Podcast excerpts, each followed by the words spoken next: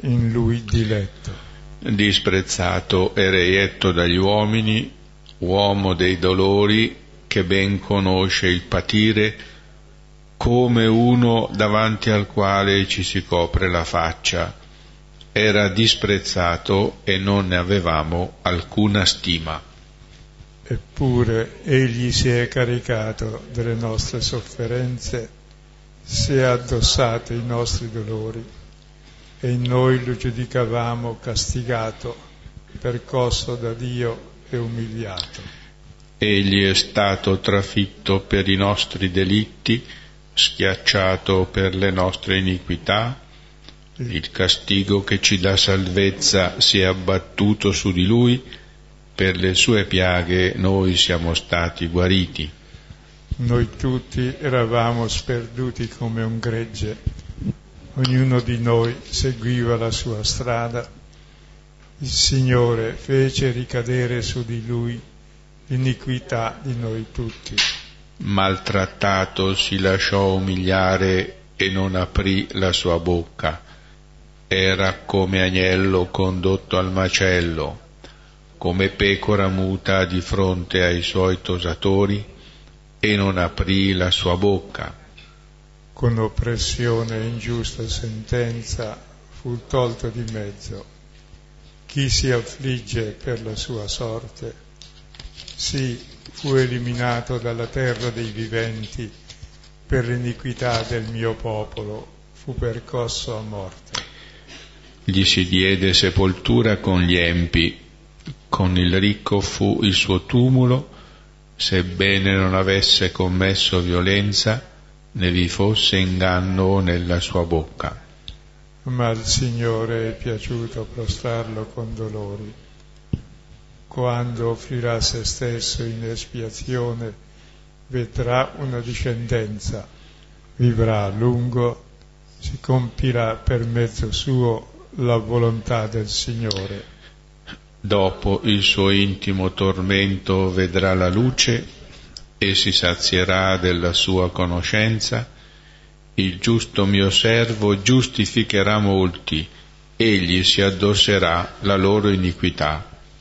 Perciò io gli darò in premio le moltitudini, dei potenti egli farà bottino, perché ha consegnato se stesso alla morte ed egli è stato numerato tra gli empi mentre egli portava il peccato di molti e intercedeva per i peccatori. Gloria al, al Padre, e al Figlio e allo Spirito, Spirito Santo, come era nel principio, ora e sempre, nei secoli dei secoli. Amen. Abbiamo scelto questo cantico di Isaia che fa da sfondo a tutti i racconti della passione del Signore, e li faremo un po' tutti e quattro i canti del servo di Yahweh durante il racconto della passione, perché quella figura enigmatica, misteriosa, che ci salva portando su di sé il nostro male. Mentre noi pensiamo che il Salvatore è quello trionfatore che taglia la testa a tutti i nemici, Ecco, il Salvatore è quello che taglia la testa a nessuno e che porta su di sé le conseguenze di tutti i tagliatori di teste. Quando si dice che Dio non ha voluto intervenire col suo potere per il figlio, è un'eresia, perché Dio non ha altro potere che quello della misericordia. Se fosse venuto con potere avrebbe tagliato la testa a tutti, sarebbe un criminale, non Dio. Dio è Dio perché non è uomo, appunto, perché il suo potere è la misericordia. E la misericordia ti fa portare su di te ogni miseria della persona che ami. Ed è la forza della misericordia che vince il male. Perché se uno mi fa del male, io glielo restituisco raddoppiato, il male diventa il triplo. Se io ti faccio del male e tu mi perdoni, il male si ferma in te, tu mi restituisci il bene, tu diventi come Dio perché perdoni e io capisco che c'è uno che è come Dio sulla terra e potrei perdonare anch'io e mi sento perdonato come da Dio. Capite che è il circuito opposto, è il circuito della forza, dell'amore rispetto alla violenza della stupidità che cresce all'infinito. E abbiamo visto la volta scorsa Gesù nell'orto che prende questa decisione di dire sì a quest'ora, perché è abbastanza dura, insomma. E questa sera vedremo che inizia la passione. Finora Gesù faceva delle cose, poi le spiegava, d'ora in poi farà più niente. La volta scorsa abbiamo visto il, la cerniera tra il fare e il decidere di smettere di fare e di portare le conseguenze di ciò che ha fatto. E Gesù non ci ha salvato con ciò che ha fatto, questo per guarire tutti noi dei nostri deliri di onnipotenza, fossimo anche preti, genitori, papi, vescovi, non salviamo il mondo, al massimo lo peggioriamo un po', o cerchiamo di farlo il meno possibile. Gesù non ci ha salvato con nulla di ciò che ha fatto, perché ha guarito qualche malato che poi si è ammalato ancora, ha risuscitato qualche morto che poi è morto ancora finché sono che un piccolo o una piccola si può fare, ma se uno adulto è proprio uno scherzo da amico, perché non si può fare questo un adulto, morire due volte. Tutti i suoi miracoli sono esattamente il segno invece della sua misericordia di lui che si è addossato i nostri mali e ci ha guariti con le sue piaghe, la medicina omeopatica, e ci ha salvato con la sua passione e nella passione fa più niente, semplicemente si mette nelle nostre mani e le nostre mani fanno con lui quello che facciamo sempre con tutti. Li prendiamo, li possediamo, li mangiamo, la parte buona, sputiamo, vomitiamo quella che non riusciamo a digerire, tant'è vero diciamo mi sta sullo stomaco quello, eh. meglio non mangiarlo per sé. Mentre invece appunto qui nella passione sua il Signore sta lì impassibile, fermo, senza far nulla e ci fa da specchio a tutto il male che, tu, che noi facciamo e si riversa su di lui. E questo male, che è un male assoluto alla fine, fino all'abbandono di Dio, ci rivela chi è Dio, uno che si perde per amore. E proprio con questo ci guarisce dal male, perché il nostro male originale è non crederci amati da nessuno, neanche da Dio, che Dio sia giudice e ci punisca. Vedere un Dio che dà la vita per noi peccatori ci dà una buona immagine di Dio, ah siamo amati, allora una buona immagine di noi stessi, ah ma allora posso volermi bene, e una buona immagine degli altri. E quindi è proprio questa la salvezza, scoprire chi è Dio, chi siamo noi e chi sono gli altri quindi non è una cosa appiccicaticcia. E questa rimedia storicamente con pazienza proprio quello che è il male del mondo che vedremo adesso uscire allo scoperto in questo primo racconto, dove ci sono già tutti gli ingredienti. Prendiamo il capitolo 14 dal versetto 43 al versetto 52.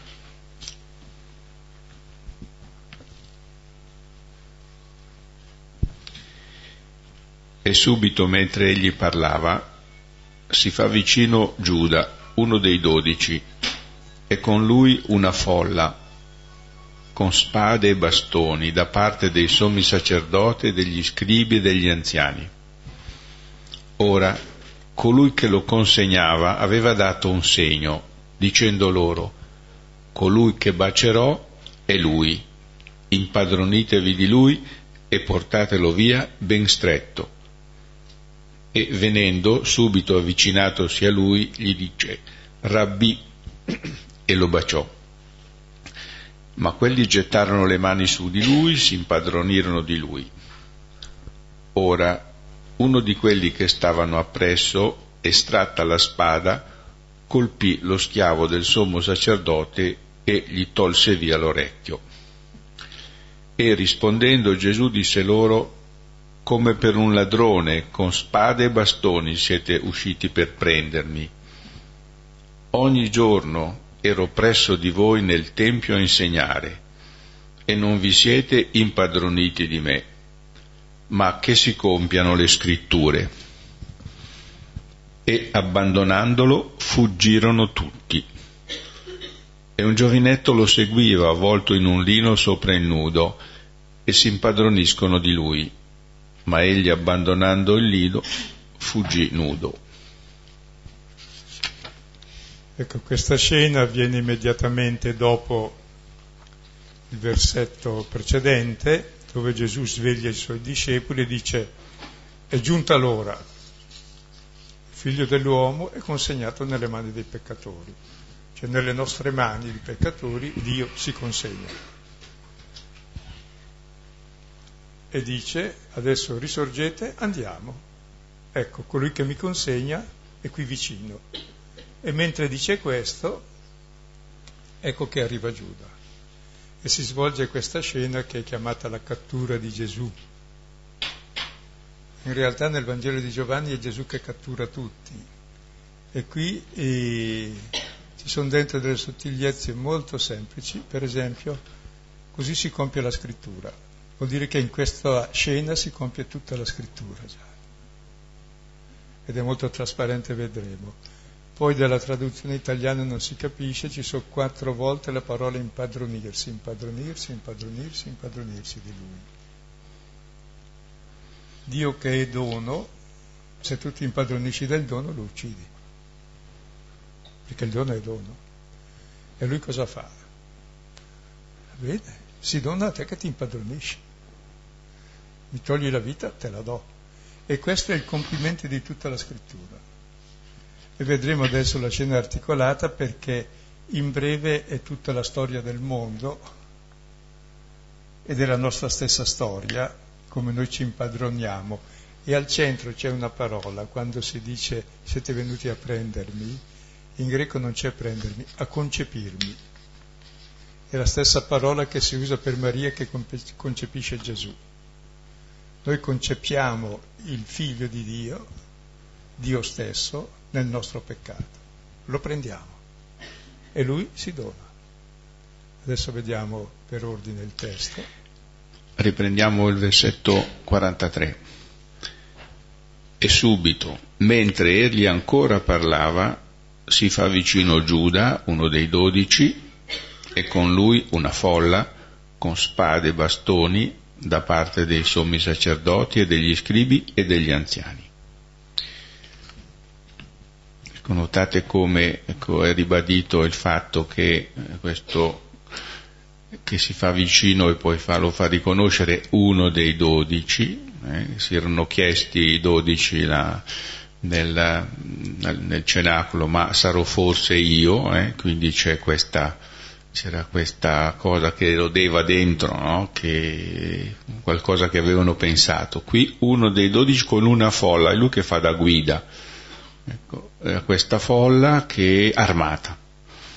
Armata perché quello è il sistema con cui ecco, eh, l'uomo agisce nei confronti ecco, di chi eh, così, eh, dà fastidio e eh, questi, questa folla rappre- è lì un po' mandata eh, da, questi, da queste tre categorie di persone che dicono poi, insomma, tre sono i tre volti, le tre maschere ecco, di, della, del male, no? il potere religioso, il potere civile, eh, il potere del, de, della sapienza, gli scribi, i commentatori, il potere della legge. E ecco che quindi arriva, arriva questa, questo, questo gruppo di gente e Gesù era lì che aspettava, che aspettava di donarsi in fondo. Ecco, come vedete Giuda, col quale tutti i discepoli si sono identificati nell'ultima cena, si identifica con i sommi sacerdoti ai quali ha ceduto Gesù per denaro, con gli scribi, con gli anziani, che sono appunto le tre maschere del potere dell'uomo. Gli anziani sono il potere economico, tutto sommato, erano quelli possidenti del Sinedrio, gli scribi il potere culturale, che giustifica ogni male, anche rima, se sono venduti al potere, e i sommi sacerdoti che rappresentano il dominio politico e religioso, diciamo il campo teocratico, e sono le tre fonti del male, l'avere, il potere e l'apparire. le tre maschere che ci sono in ciascuno di noi. Anzi, Giovanni nella sua prima lettera, al capitolo secondo, versetto 16, dice che questa è la struttura della società, del mondo. Tatu cosmo, cosmo è l'ordinamento, la struttura del mondo, sono proprio le tre concupiscenze di possedere cose, persone e Dio stesso, che sono normalmente anche le cose che noi uomini di Chiesa vogliamo. Se siamo ricchi e potenti, prestigiosi, facciamo tanto del bene, non è questo a cui si punta tutti. Anche Gesù fu tentato di queste tre cose. E mediamente i bravi cristiani, molti movimenti, anche congregazioni religiose, anche i gesuiti, se li togliete il Vangelo e il discernimento, facciamo lo stesso tutti, sono quelle tre concupiscenze del mondo che pensiamo di usare per il regno di Dio e invece lo distruggono. E quindi siamo tutti dentro, dobbiamo identificarci con questi. E il fine è impadronirsi di Gesù e i mezzi sono prima il denaro, poi la spada. Col denaro ottieni tutto, quel che non ottieni col denaro lo ottieni con la violenza, perché il potere che alla fine devi avere si ottiene o col denaro facendo la volpe o quando non puoi fare la volpe fai il leone. Però per fare il leone devi avere il denaro se no eh, fai lo scemo, ti prendono in giro. Così hai il bastone che è il comando, il telecomando, lo scettro. E poi un altro ingrediente che esce in questa subito dopo è il bacio. Il bacio corrisponde, è chiaro denaro, coppe e bastoni, è chiaro che cos'è nel gioco di carte. Il bacio corrisponde ai cuori che corrisponde alle coppe, cioè il luogo degli affetti, la casa. Cioè praticamente sono quelle carte che sarebbero meravigliose perché il denaro te pensa come comodo, la spada no, neanche il bastone per sé. Sì, il bastone sì, il della mano e tutta la tecnologia.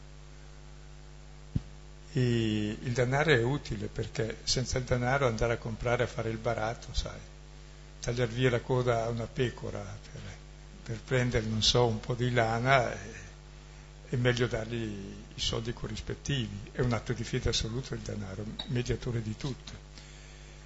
E poi l'amore. Ma sia l'amore, sia tutte le cose buone, i beni della terra, che il denaro media, tutto diventa perverso se lo usiamo per possederlo e dividerci dagli altri.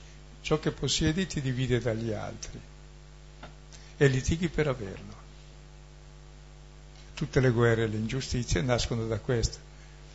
Abbiamo un po' così ripensato che 26 persone possiedono il 21% della, ter- della, della terra, della terra, inteso come globo, intendiamoci bene, tra sopra e sotto e tutto, che vuol dire che più o meno 100 persone possiedono l'85% poi l'altro 15 almeno il 13% sarà di un migliaio di persone, poi il 2% è disponibile per gli altri 6 miliardi. Poi dicono che c'è miseria sulla terra, e ci credo. Tanto per dare l'idea che non si parla di favole, sono davvero le maschere del male, così macroscopiche, che ci siamo così dentro, che ci sembrano, tutti concorriamo per raggiungere quel bene, che è essere tra, non quei, tra quei 21, se no a meno che siate il principe consorte, il figlio, il figlio del principe consorte, della regina Elisabetta, che è quella che ne possiede di più, credo. Sì. Ecco, e tutto questo qui è la struttura del mondo che è possedere, possedere, possedere, che è la negazione di Dio, perché Dio è amore e l'amore è dono. Se Dio volesse possedere le sue cose, cosa capiterebbe?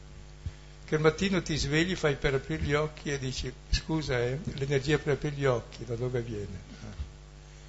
Dell'occhio mi hai pagato l'affitto, è la bolletta della luce che ti ho mandato, e tutte le cose che sono in giro, che tu me le contamini col tuo sguardo col tuo respiro, hai pagato anche di quelle qualcosa almeno per rallegrare la vista o per utilizzarle, l'affitto anche di quelle. Ecco, se Dio facesse come noi, all'istante cesserebbe tutto l'universo e anche Dio non sarebbe Dio. Perché tutto quel che c'è è dono, è amore. È il possesso e la distruzione di Dio, della vita, di tutte le relazioni umane, possedere le persone, le cose e Dio. E tutte le nostre relazioni sono di tipo antropofagico, appunto. Mangiamo quel che possiamo, quel che ci sta sullo stomaco lo vomitiamo.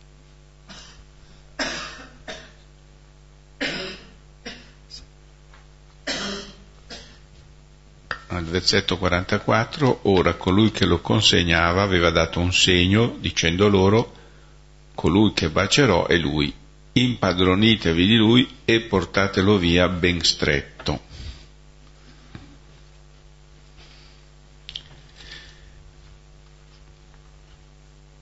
Ecco qui avviene la consegna, la consegna attraverso un segno.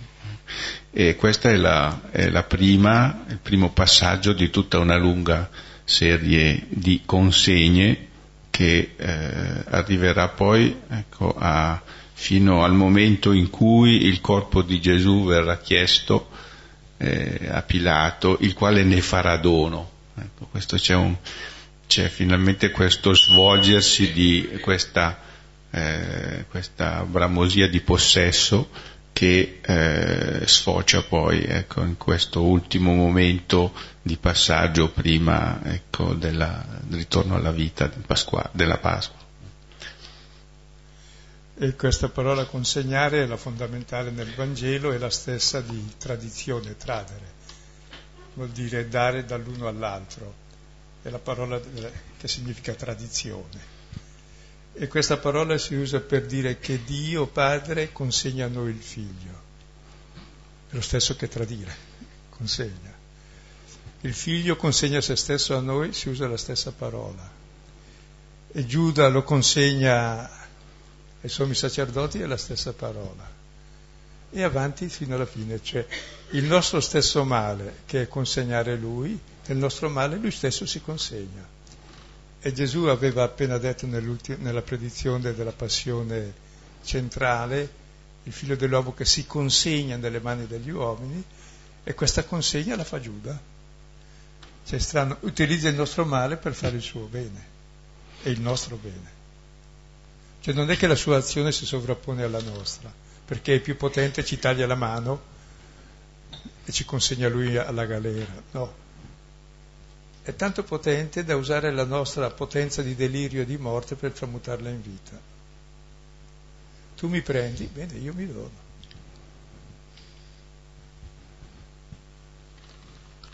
E il segno è il bacio, che è il segno proprio di amore e amicizia.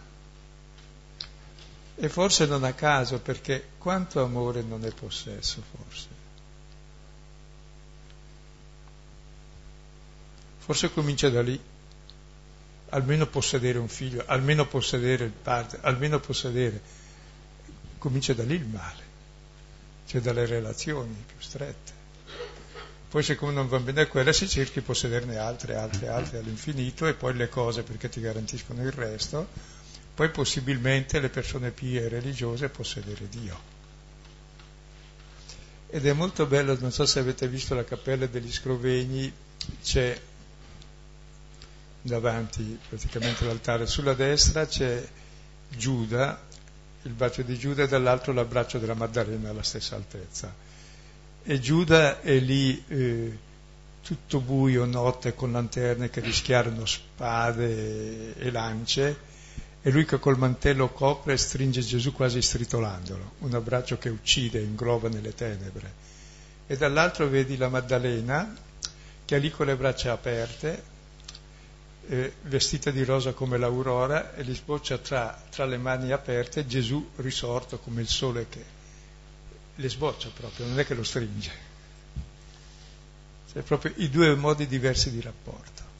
Prendere uno e stritorarlo e protendersi verso l'altro e farlo nascere per quel che è e seguirlo, perché poi vedi che c'è un movimento anche dell'aria che sposta tutto nella direzione dinamica verso, sfonda la parete, quel bianco e va nell'infinito della luce.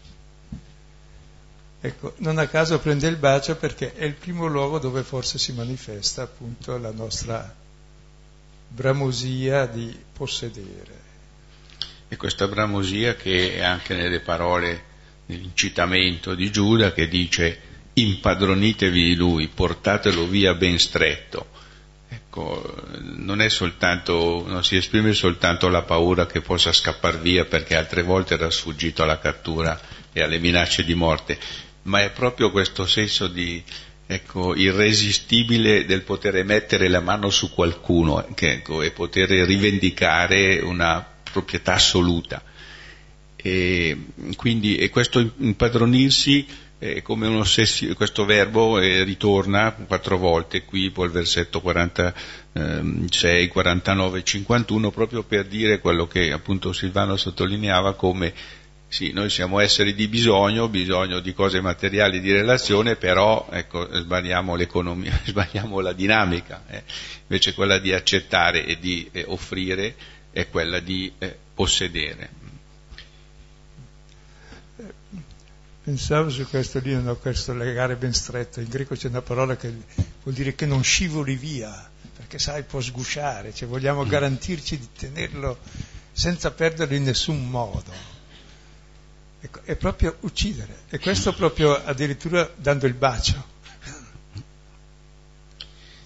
Eh sì, eh sì come accennava Silvano, c'è questo, si può possedere con dei grandi ricatti affettivi, no? attraverso il, il, bisogno che abbiamo ecco, di essere accolti, così, di essere amati, evidentemente questo può essere usato come uno strumento ulteriore di, di possesso. Quindi qui viene proprio rappresentato ecco, tutto eh, lo scenario così del, del, male, del male che portiamo dentro. E bisognerebbe anche fare una distinzione appunto tra il bisogno che noi abbiamo e il desiderio. Che il bisogno l'abbiamo in comune con l'animale, perché abbiamo la vita ma è limitata. Dobbiamo mantenerla col cibo e dobbiamo per perpetuarla non con la creazione dal nulla, ma con la riproduzione. Quindi l'istinto cons- per l'animale è prima della specie e poi del cibo. L'uomo in genere prima il cibo, perché persona e prima penso a me, insomma. l'animale no prima la specie, per conservare la specie. Ecco, e molti uomini restano sempre chiusi in questa dinamica del bisogno perché siamo limitati, ma il nostro limite non è il luogo dove dobbiamo mangiare l'altro, è il luogo della comunione, è il luogo divino il limite accettato. Siamo immagini di Dio non perché siamo intelligenti, belli, buoni, bravi, ma perché siamo, siamo limitati, anche cattivelli, ma nel nostro limite entriamo in comunione con l'altro e la comunione è amore e l'amore è Dio. E la nostra cattiveria è il luogo del perdono e quello è Dio, e abbiamo l'esperienza di Dio proprio lì, più profonda. Quindi è proprio il limite accolto che diventa invece che luogo di difesa e di aggressione, che diventa luogo di dono reciproco. Ed è questo il divino. Mentre uno pensa che il divino sia possedere sempre di più, c'è presente quel racconto di Tolstoi che quanta terra basta per un uomo sapete, quindi non lo racconto. Allora vediamo. Vediamo un po'. Venendo, versetto 45, venendo subito avvicinatosi a lui disse Rabbi e lo baciò. Ma quelli gettarono le mani su di lui e si impadronirono di lui. Ecco, subito, e credo forse è l'ultima volta che esce il subito ormai che Marco aveva fretta ad arrivare qui. E dice subito, subito dopo, subito dopo, subito dopo, poi scandisce le giornate, le sei giornate a Gerusalemme, poi ha ripreso il subito già due volte, voleva arrivare qui. Quel bacio di possesso fa sì che mettono le mani su di lui e lui è messo nelle mani degli uomini. Quindi si realizza il grande mistero che finalmente l'uomo c'ha in mano Dio. Cosa facciamo con Dio? Quello che facciamo a tutti gli altri uomini. E Dio cosa fa? Invece di restituirci il doppio, entrare con la potenza, come fanno appunto i re che può uccidere 70 per una ferita sua, ecco, cosa fa? Si consegna, dimostrando un amore più forte della morte. E questo è Dio, e questo è ciò che tutti cerchiamo, che ancora non comprendiamo si consegna nelle mani nostre di noi peccatori, proprio tramite il bacio, e si impadroniscono.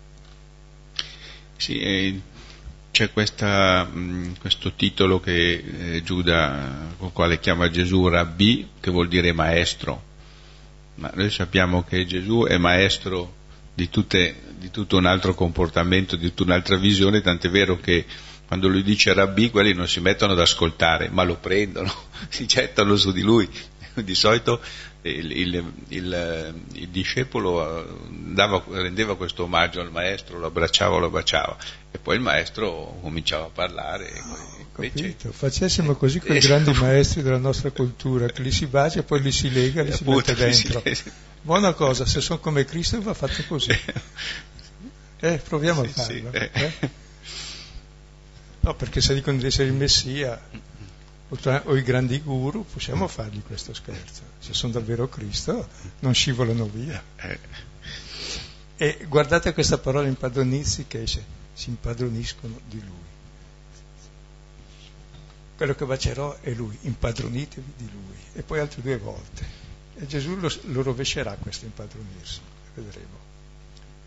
Ma prima c'è Pietro e adesso leggiamo la ecco, storia. vediamo cosa, cosa, succede. Cosa fa Pietro e gli altri discepoli Perché, che tutti lo vogliono sì, loro sono andati con spade e bastoni, anche qualcuno che aveva la spada, 47 e 48. Ora, uno di quelli che stavano appresso, estratta la spada, colpì lo schiavo del sommo sacerdote e gli tolse via l'orecchio. E, e, rispondendo Gesù disse loro, come per un ladrone, con spade e bastoni siete usciti per prendermi. Ecco, e qui il prendermi è concepirmi in greco. E adesso vediamo per ordine. Ecco, e sappiamo da Giovanni 18.10 che è Pietro quello che prende la spada e Gesù gli dice rimettere nel fodero, di spada ferisce, di spada perisce. Pietro ha la spada, quindi è come gli avversari di Gesù. E lui di fatti ha seguito Gesù sperando che fosse più potente di quei fetenti di potenti, in modo che gli facciamo le scarpe a tutti e dominiamo noi. Questo è il sogno sempre dei discepoli di Pietro in giù e dei vescovi, dei papi spesso, questo, questo grazie a Dio no. si comporta da figlio dell'uomo, poveretta. Speriamo, preghiamo tanto per lui che riesca a farlo fino in fondo, perché un papa che è uomo, che è cristiano, è una buona cosa.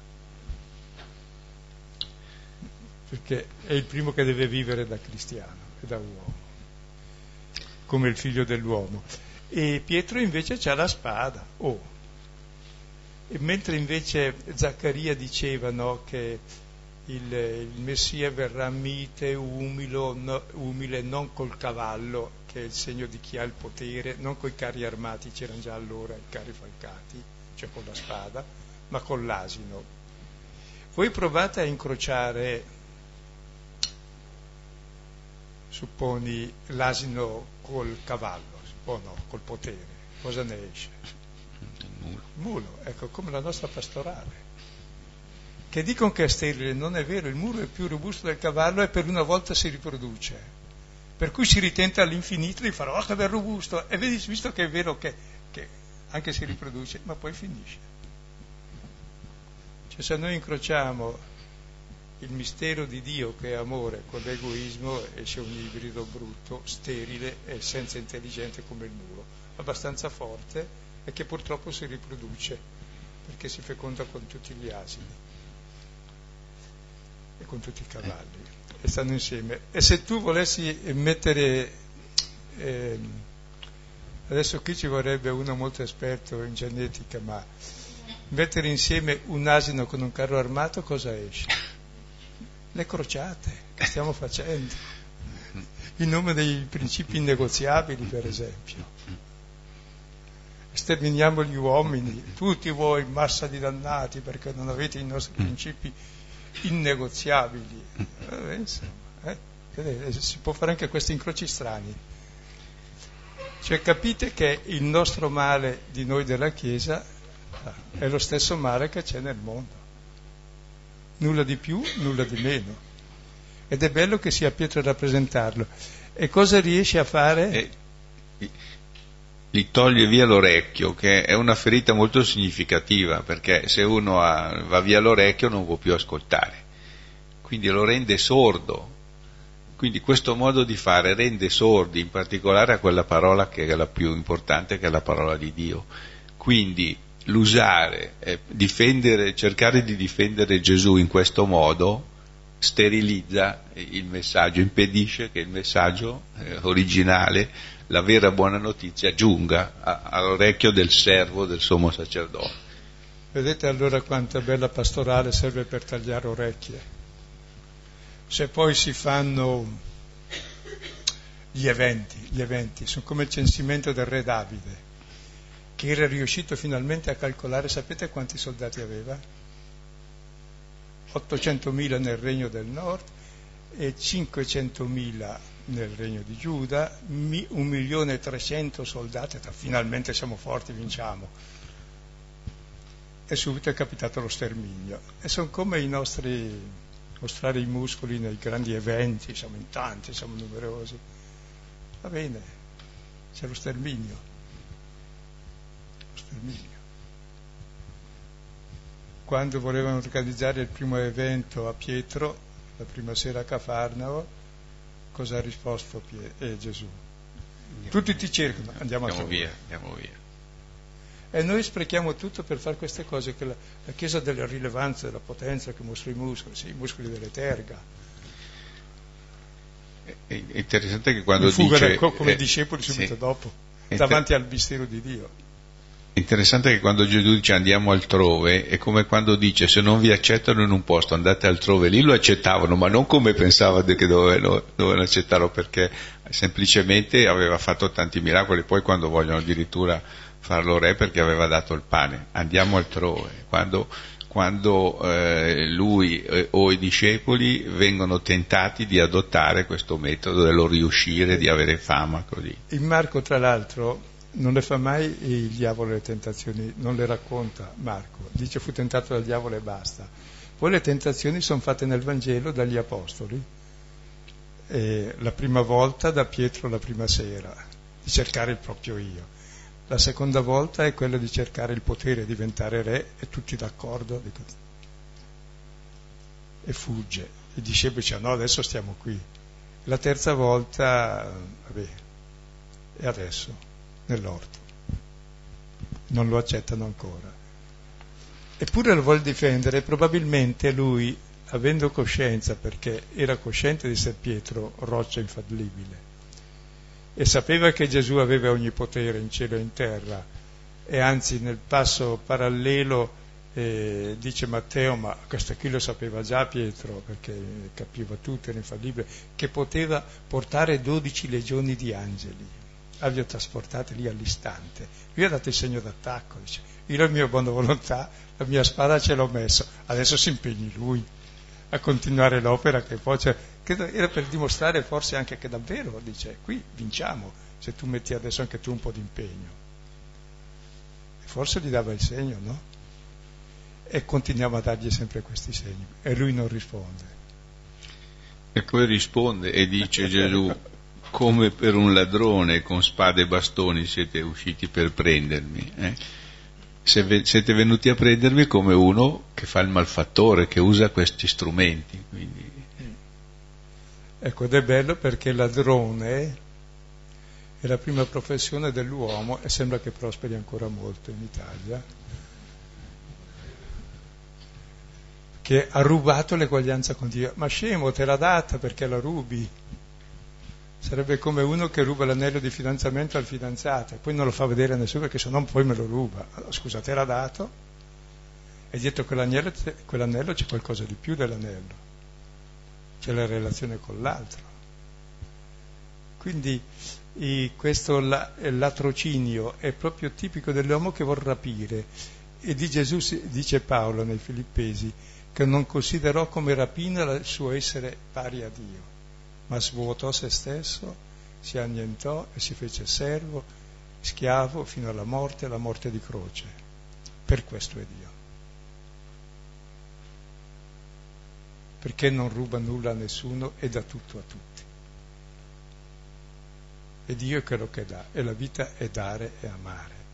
E allora quando dice proprio siete venuti con spade e bastoni, non per prendermi, ma Gesù usa la parola concepirmi, cioè il nostro male, che sono le spade e i bastoni, la violenza e il potere, il bacio.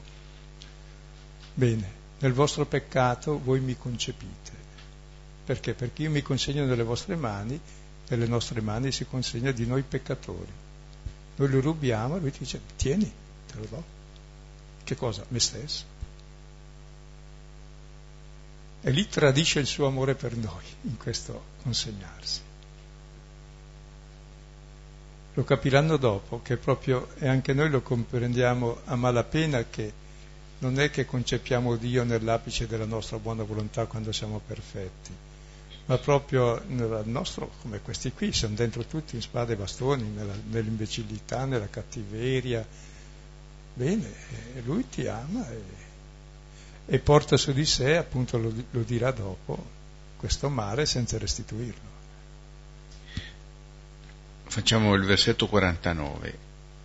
Ogni giorno ero presso di voi nel Tempio a insegnare e non vi siete impadroniti di me, ma che si compiano le scritture.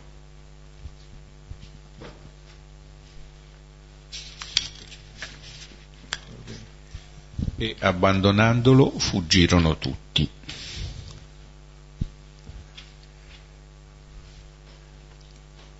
Tutti gli altri sbaglieranno, ma io no, ricordate Pietro. E tutti gli altri dicevano lo stesso, sì, gli altri si sbaglieranno, ma io no. Adesso qui la conclusione dei buoni propositi, abbandonandolo, fuggirono tutti. Ma prima di fuggire c'è la grande parola, Ogni giorno ero presso di voi nel Tempio a insegnare e non vi siete impadroniti di me, però lo pensavate. Nel fatto che ora vi impadronite, capita che si compiono le scritture. E le scritture si compiono nel fatto che noi, impadronendoci di Lui, lo concepiamo. Che il desiderio di Dio, il senso della scrittura, è l'amore di Dio che si consegna nelle nostre mani. Ora sono le nostre mani sporche di delinquenti che lo prendono e dice va bene, presto tardi capirai che questo dono che tu desideri ce l'hai ed è per te. E qui è tutto il compimento delle scritture che è considerato come un ladrone, e lo spiega bene Luca 22,37 che dice proprio qui, dice si compie questa scrittura che abbiamo letto in Isaia 55,12 che fu eh, annoverato tra i malfattori, cioè annoverato dire messo nel numero, e nella serie dei delinquenti. Quindi è uno di noi, è solidale con noi là dove noi siamo delinquenti. Ciò che noi nascondiamo anche a noi stessi, lui è lì con noi, anche sulla croce che noi meritiamo, lui no, lui è lì con noi per non abbandonarci mai. Quindi è un amore più forte di ogni cattiveria, di ogni abbandono, di ogni religione, si perde per starmi vicino comunque. Per cui non sono mai solo, anzi ho Dio con me, sono consolato. E la salvezza è questa solidarietà là dove io stesso non sono solidale con me stesso e litigo con me costantemente. Dici, ma cosa ti litighi? Siamo insieme, siamo in due, siamo uguali e siamo tutti figli di Dio. Cioè è proprio qui il compimento delle scritture capire questo. E svilupperà questo adesso nel seguito del, il seguito del processo sarà una festa di carnevale, festa dei Purim, dove tutte le cose sono capovolte, come già qui vedete il capovolgimento. A tu Rubio, vieni chiedi, mi consegno. Tu vuoi impossessarti, mi concepisci sì, le scritture, nelle scritture la Torah e poi i profeti eh, raccontavano sempre questa storia che a un certo punto il popolo dimenticava il dono, cioè dimenticava che tutto quello che era, che aveva ricevuto era il dono e a quel punto succedeva qualcosa, perdeva la terra per esempio. Eh. Quando si impossessava, quando per esempio si impossessava di suo fratello, lo schiavizzava oppure faceva la guerra, perdeva quello che aveva, che aveva ricevuto in dono. Cioè però dentro questa esperienza di, di, di, perdizione c'era l'intervento sempre paziente di Dio che li ritirava fuori. Qui siamo proprio all'estremo, si compiono completamente perché di che cosa si impossessano? Di Dio stesso e lì dentro lui interviene dando la salvezza. E se volete no, il peccato è stato rubare il dono e la salvezza è me l'hai rubato, te lo dono ma hai rubato me stesso, benissimo, sono qui, a tua disposizione.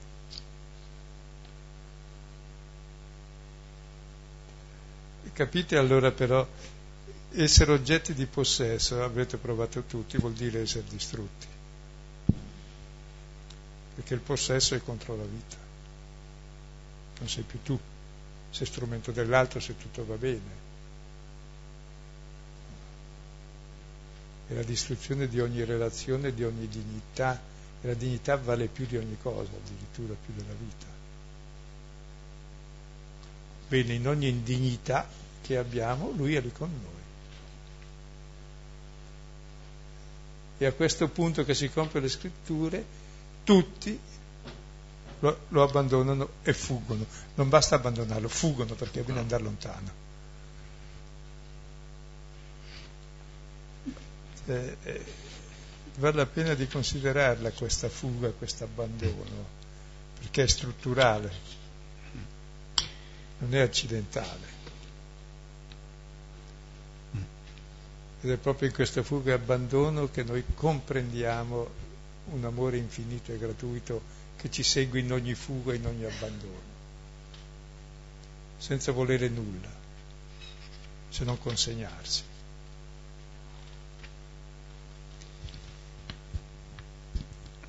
Versetti, gli ultimi due versetti, e un giovinetto lo seguiva avvolto in un lino sopra il nudo e si impadroniscono di lui. Ma egli abbandonò il lino e fuggì nudo. C'è una versione vecchia, quel lino è più giusto la sindone qui. Eh, sì. E in questo eh, abbandono dove fuggono tutti, ricordate cosa aveva detto Gesù poche ore prima quando scende dal cenacolo, dice sarà percosso il pastore e le pecore saranno disperse. Tutti voi sarete scandalizzati di me. E Pietro dice se gli altri, io no. Lo stesso dicevano tutti gli altri. Ecco, cioè è uno scandalo che Dio sia così, per tutti per i sommi sacerdoti, gli anziani gli scribi, per Pietro e per tutti gli apostoli, per tutti. Perché noi pensiamo Dio in modo diverso. Pensiamo che deve intervenire col potere, invece no, Dio non l'unico potere che ha è quello di amare, e l'amare non fa violenza a nessuno, e rispetta tutti, e ha pazienza con tutti, e si mette nelle mani. Non abbiamo il delirio di Dio, eh? noi stiamo più cauti, va bene, ma non troppo. E poi c'è un giovinetto, è la prima volta che esce questa parola e uscirà eh, anche nella resurrezione questa parola, che lo seguiva avvolto in una sindone sopra il nudo. Probabilmente la firma dell'autore, come nel fondo del quadro c'è. Ecco, qui è Marco che scrive, probabilmente era quel giovane ricco che Gesù fissatelo lo amò, ed è il padrone del cenacolo, la, la mamma di Marco è la padrona del cenacolo dove hanno fatto l'ultima cena e dove nascerà la prima chiesa e fino a metà degli atti degli apostoli è la prima comunità, la comunità madre. È una famiglia ricca possidente e lui si era innamorato anche di Gesù perché maestro buono, cosa posso fare? E poi se ne andò via triste. Adesso lo segue con sulla sindone, con il lenzuolo, e lui cosa fa? Si impadroniscono anche di lui, ma lui fugge via nudo. Cioè lascia in mano il lenzuolo e scappa. E richiama anche una profezia di Amos 2.15 che il più forte tra i prodi fuggirà nudo in quel giorno. Ma anche è simpatico pensare che questo giovinetto poi lo troveremo nel sepolcro non nudo, ma vestito di folgore di luce, ed è Cristo stesso risorto, che annuncia il Vangelo. Ma Cristo poi si identifica col discepolo stesso che annuncia il Vangelo. Quindi è già eh, è prefigurazione di Cristo morto e risorto che è presente nella parola dell'annuncio che farà poi questo giovinetto che è Marco. Ed è anche bello questa firma d'autore che dice e poi sono diventato anch'io come Gesù, sono passato attraverso il mistero della morte, è fuggito nudo, quindi è morto anche lui in qualche modo. E poi è risorto, è diventato discepolo e lo annuncia. E quindi si annuncia già un ritorno da quella fuga, ecco, mm. che, e cioè che, che, la salvezza prende piede. Anche proprio dire che è giunto il giorno sì. decisivo perché ormai sono sconfitti tutti. Sono i sacerdoti, gli scrivi, gli anziani, i discepoli, gli apostoli, anche quel giovinetto che così era lì, mezzo e mezzo, che non sapeva, eh, che gli voleva bene, ma dico, ma non mi era sento di seguirlo. Cioè, tutti ci siamo dentro, tutti che se ne vanno. E lui porta su di sé l'abbandono di tutti, e l'abbandono è il male massimo che tutti abbiamo.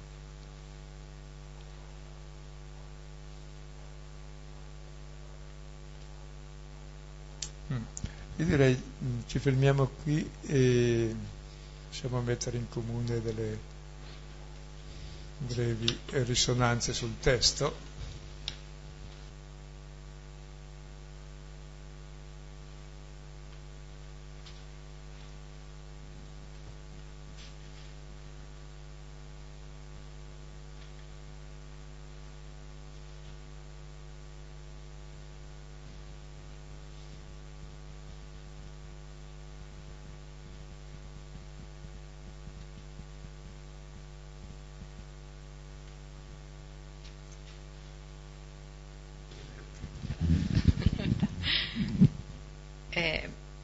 Mi è venuto in mente questa cosa. L'altra volta ero venuta con un mio amico ateo, agnostico, no, ateo proprio, nel senso che nega.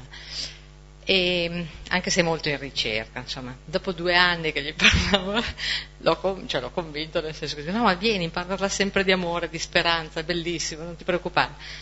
L'altra volta si è parlato sempre di male, del peccato, cioè tu hai usato tantissime volte la parola male e peccato. E come aveva accennato anche un ragazzo che aveva fatto l'intervento, anch'io ero rimasta lì e avevo detto faccio veramente fatica a capire questi versetti, era, era veramente, cioè non sapevo cosa dire, ecco, era faticoso. E mi era venuto in mente, siamo sotto Natale, c'è la nascita di Gesù e qua c'è l'ammazzata della sua sofferenza, eccetera.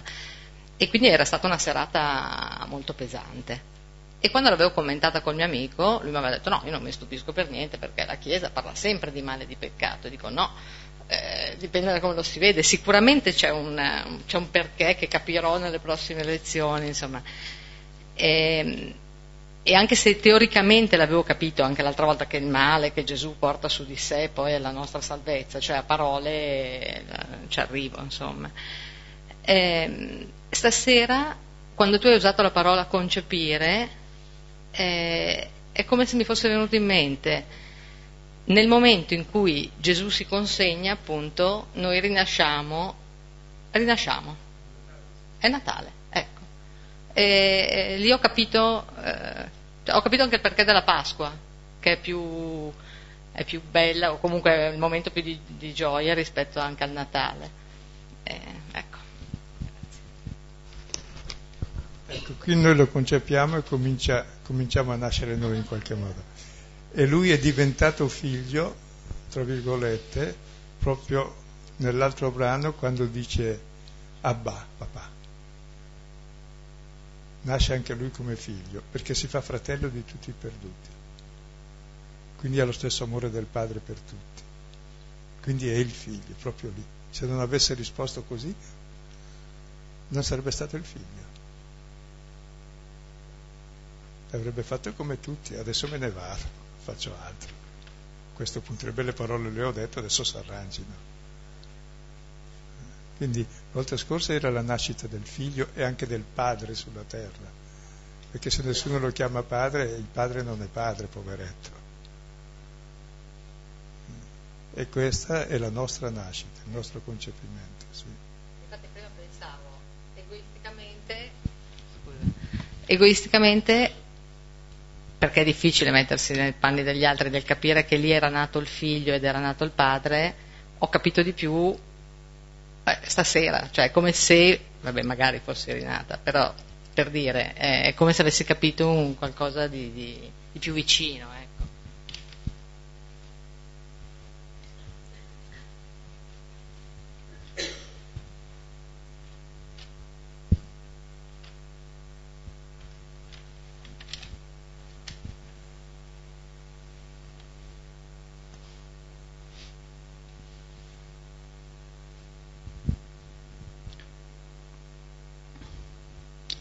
Provo ad allentare un po' uh, la tensione. La prima cosa che mi è venuta in mente, so che non è forse molto edificante, di questo ragazzo nudo che, che a un certo punto scappa quando tutto sta per affondare, è il capitano Schettino.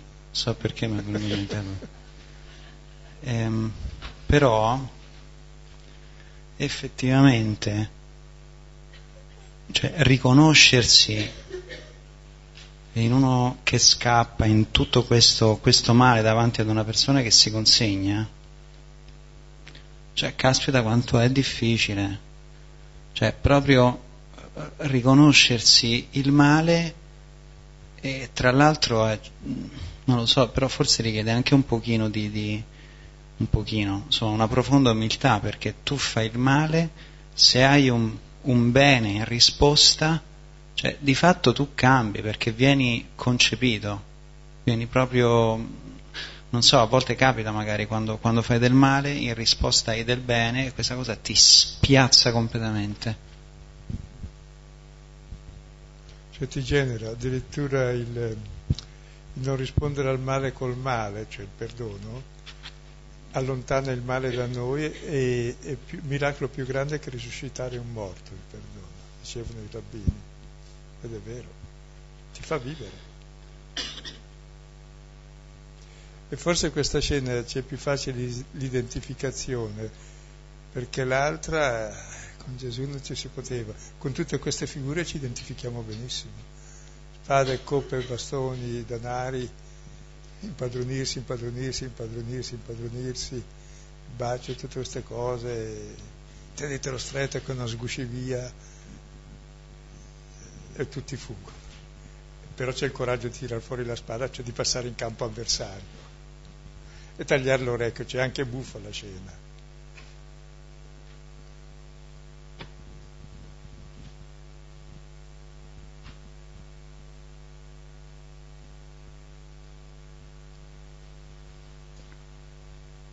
Ed è probabile che l'autore che firma, firma anche per il lettore in genere. L'autore che si firma in quel giovinetto firma anche per il lettore perché evidentemente si identifica con l'autore il lettore e non lo legge. Senti, io invece il giovinetto non l'avevo visto così, eh, cioè quel lenzuolo più vicino? No, non si sa. Eh, quel lenzuolo che di fatto resta nelle mani degli altri e lui che scappa via nudo, mi sembra che nasca una nuova vita, anche lui che era lì indeciso, che non sapeva, no? Quel lenzuolo si chiama Sindon, il lenzuolo dei morti. Ah, ecco. Mm. Sì, sì, e è già risorto, fugge, voleva, fugge alla morte. Eh, ti volevo fare una domanda. Eh, se, se, tu sai che se Nelson Mandela era cristiano, ti volevo Sì, cristianissimo. E un mistico proprio. Perché mi sembrava che invece lui sì, ne avesse fatto tesoro insomma, dell'insegnamento di, di, Gesù, del sì, perdono, sì, no? cioè, non ha tagliato l'orecchio a nessuno. Sì, beh, è un mistico reale. Eh, cioè. eh, Consigliava l'esame una... di coscienza come Sant'Ignazio, più volte al giorno, davanti a Dio per vedere come ti comporti.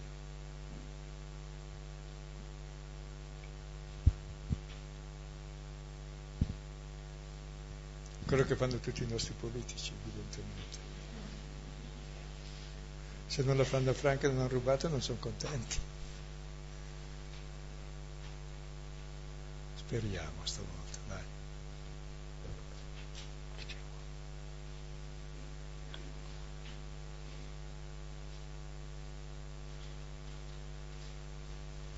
Però se qualcuno vuole fare il Messia, ecco ricordategli cosa deve fare almeno. Non lasciatevi ingannare, non credetegli. Eh. A me ha colpito parecchio quando Gesù dice come come un brigante siete venuti a prendermi, come faccio a capire proprio come lui con la sua onestà e pace venga quasi trattato, sì, venga trattato proprio come un delinquente, quindi mm, mi ha colpito e vorrei capire cosa, cioè a livello simbolico cosa, mm. cosa vuol dire.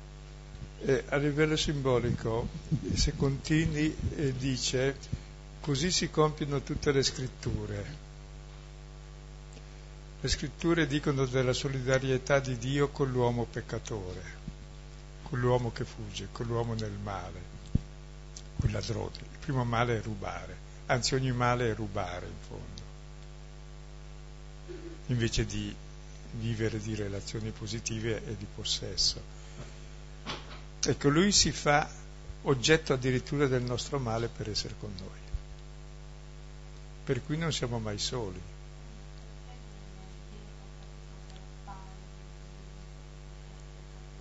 perché, perché lui è diventato, per essere identico a noi, io sono pari a voi, dice.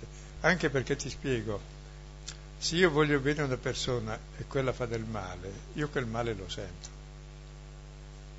Più che se fosse mio, se, se ami davvero. E ti identifichi col suo male e lo porti tu quel male.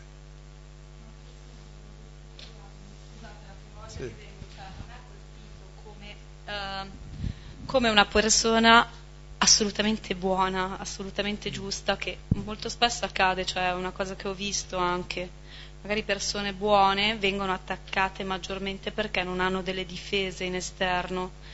E, e questo mi, mi, fa pensare perché mi fa chiedere quale sia anche la, la giusta misura per poter dare a tutti, perché mentre un Dio, un Dio riesce a dare a tutti appunto eh, Gesù già si mette in una condizione più umile a livello simbolico, quasi come, cioè proprio come noi, se ci mettiamo, non, non vogliamo apparire in prima scala sulla gerarchia, se anche se riconosciamo noi un potere proviamo comunque a stare al di sotto, alla fine veniamo attaccati, colpiti e ridicolizzati molto spesso. Sì, Questo sì. mi fa chiedere, fare Ecco, e, cioè, questo, e, questo, lo vedremo. Ti consiglio di leggere Isaia 53 che abbiamo letto prima che tu entrassi. Che parla di questo mistero del servo di Yahweh, cioè del giusto che soffre l'ingiustizia, che è sbagliato questo. Però è la legge della storia che se io pesto il piede a Massimo, non ci faccio fatica perché è lì, lui fa nulla di male, ma il male lo sente lui. Io faccio il male, ma io non sento male, sento morbido. Grazie. Se io ti rubo il portafoglio, io, io non sento niente, tu senti che sei più leggero, c'è dentro qualcosa. Cioè chi fa il male non lo sente, è colui che lo riceve e che è giusto. È il giusto che sente il male e che lo porta. Allora se ti fanno del male e tu rispondi col male, il male si raddoppia dove invece uno ha amore dice beh non mi interessa, dai, lascia perdere. E allora l'altro capisce ma allora è inutile che gli faccia del male perché mi vuol bene. È quello che ha insegnato Mandela in fondo, no? che poi è l'insegnamento fondamentale di Cristo, di vincere il male col bene, perché con altro male lo raddoppi. Però non dobbiamo avere deliri di onnipotenza, cioè non siamo le vittime espiatorie del male del mondo, ce n'è uno e basta se uno vuole essere lui dice che sono il povero Cristo che tutti perseguitano, tutti i giudici, no, vuol dire che sei delinquente e basta. A meno che ti chiami Immacolato Concettino, ma preservato, ma c'è solo l'Immacolata Concezione che abbiamo celebrato l'altro ieri.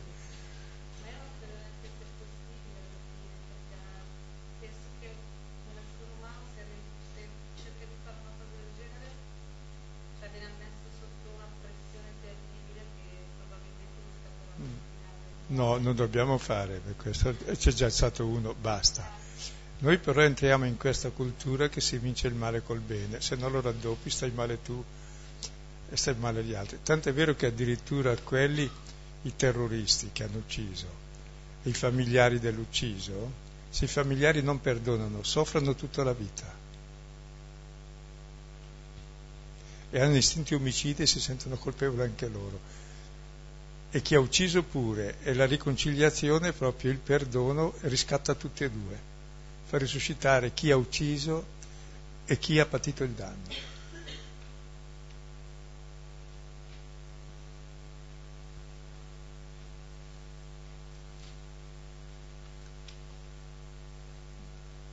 Ecco, e qui trovate adesso in questo testo che abbiamo fatto stasera, sono un po' i temi che si svolgeranno nel seguito del racconto della passione, che poi fanno da specchio esattamente alla nostra storia, vedrete, cioè di ciò che noi facciamo, perché ormai lui fa più niente, si vede quel che noi facciamo, cosa facciamo noi?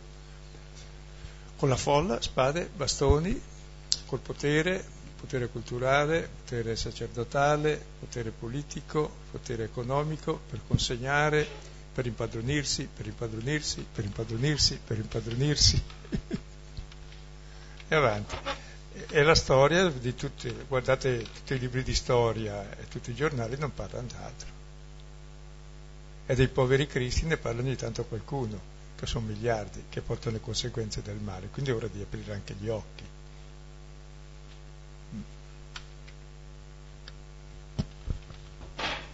perché credo che era oggi o ieri la giornata del, dei diritti umani. Dei diritti umani. Diritti umani è esattamente non fare agli altri ciò che non vuoi che gli altri facciano a te e se ti fa del male tu non vuoi che te lo facciano, non farlo a lui, comincia tu. Cioè, comincio io. Ecco, ci rivolgiamo al Padre perché ecco, ci aiuti a essere veramente tutti figli, figli, fratelli e sorelle. Padre nostro che sei nei cieli, sia santificato il tuo nome, venga il tuo regno, sia fatta la tua volontà, come in cielo, così in terra. Dacci oggi il nostro pane quotidiano e rimetti a noi i nostri debiti come noi li rimettiamo anche ai nostri debitori e non ci abbandonarci nella tentazione, ma liberaci dal male. Padre del Figlio e dello Spirito Santo. Ecco, buonanotte e arrivederci.